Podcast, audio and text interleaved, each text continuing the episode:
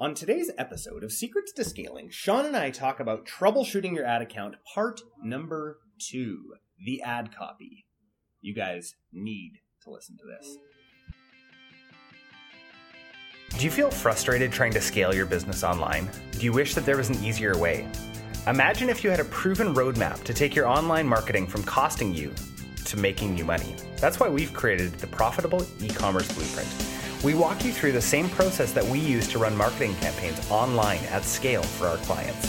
This blueprint isn't for brand new businesses without market proof. It isn't for businesses without long-term goals. This is for businesses who want to scale up their paid advertising and need a roadmap to profitability. If you want to save yourself the time, the money, and the energy and learn from people who have already done it, go to mindfulmarketing.co slash blueprint and sign up today. Now for today's episode. We're live. That's right, we're live on part two of optimizing your ad account. Actually, we're troubleshooting this time there, Jordy boy. Ah, that's right, troubleshooting, optimizing. I like to use words. Anyway, the theme song. Optimizing your ad account. that was actually like 15% better than the last time. I feel like you optimized it a little bit. I did. I optimized the copy of that, Sean. And that's what we're talking about today, brother. Is optimize optimizing Troubleshooting. troubleshooting ad copy. troubleshoot, troubleshoot, troubleshoot, troubleshoot. Okay, That's right. So, how do we troubleshoot um, our ad account going through the copy? Okay, so first of all, what is copy, my friend? Copy stands for copywriting. So, this would be your ad text, your ad headline, your call to action. Uh, did I miss anything? No. No. I mean newsfeed description too. Newsfeed description. Yeah, yeah. So let's talk all about ad copy optimization. So I have a fancy little flow chart, and we might just share it with you if you're really darn lucky. But you're not darn lucky today, so listen up. Wah, wah. So, ad copy. Th- This is something that we see in ads. I'll just scroll through Facebook, and I love to see ads that don't make me want to do anything. Oh man, there are so many. There are so many. The thing about Facebook is sometimes they actually will work up until a certain point. But but really if you want to create campaigns that last, your copy has to be on point. I'm a huge fan first of all of long copy. And I'm a huge fan of testing long copy versus short copy. So, so imagine we've, we've got an ad account and uh, our our cost per click is really high, or it seems like our engagement is really low. Um, what are we going to be looking at first? Yeah. So first of all, um, does the ad copy call out the target audience? What do you mean by call out the target audience? So let's just say that we're running um, an ad for plumbers in Dal in Dal Dallas, Dallas. Can't pronounce that other one. Dalhousie, Housey. uh, plumbers in Dallas.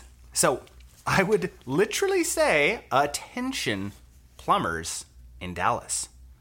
And then someone who's like, "Oh, I'm in Dallas, and I'm also a plumber." Yeah, or I want to be a plumber.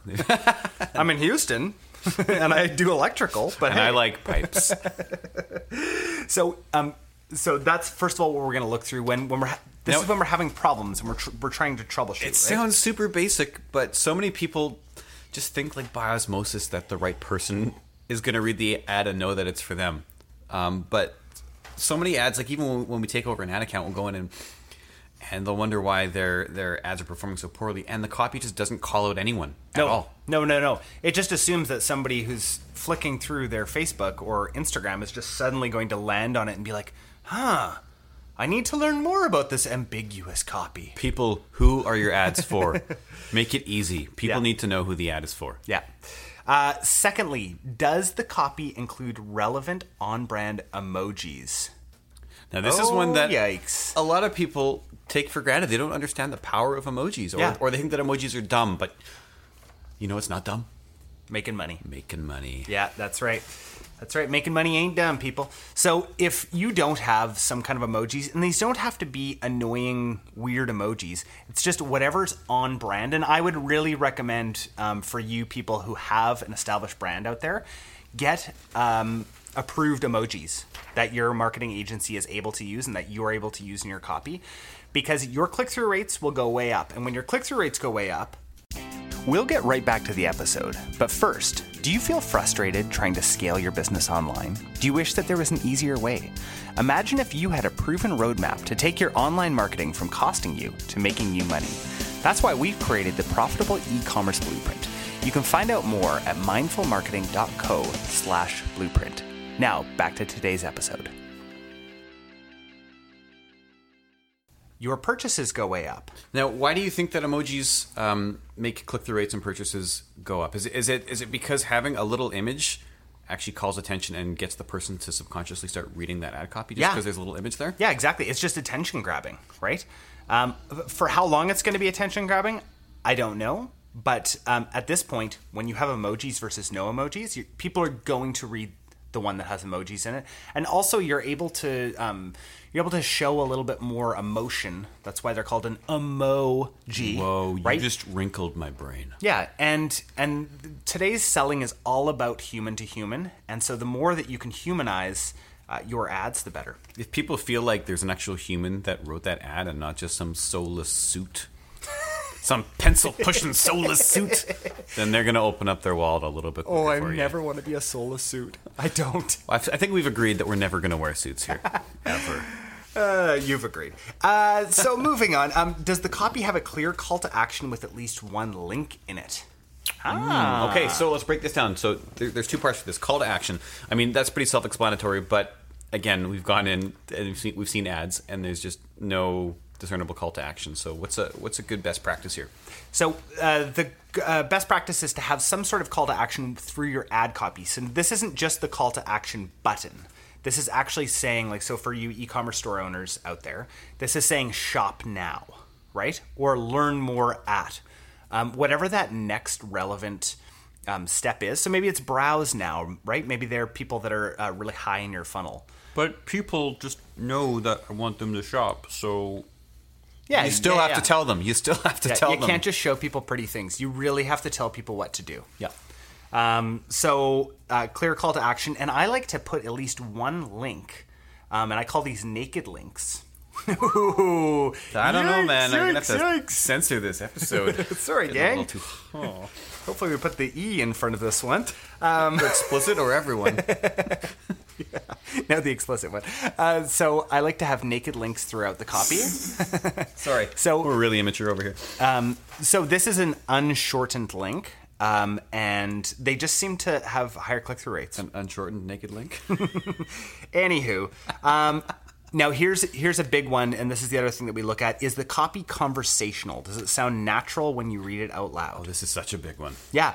So you're on a social network. I think people need to remember that when they're on Facebook, Instagram, Snapchat, those are called social networks. Dear user, please peruse my collection of widgets. And now, and now, buy, buy now.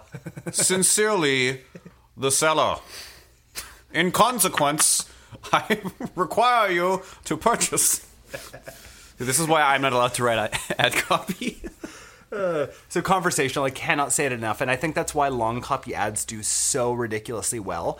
Because if you can craft something that's super conversational and somebody reads through that and then clicks to your page, you've already done half the job of selling them. That's true. It's a great point. Yeah. So uh, hopefully this was helpful for you guys today. Uh, this was troubleshooting your ad accounts part Duh. part deux. So Two, Thanks so much, and uh, look out for troubleshooting your ad account part three. It's going to be a banger. Thank you so much for listening to this episode of Secrets to Scaling Online. If you're loving what you're hearing, subscribe to our podcast and share this with a friend. No, seriously, share it with a friend. No, if you don't, I'm going to find you and I'm going to make you profitable. Got it? No, seriously.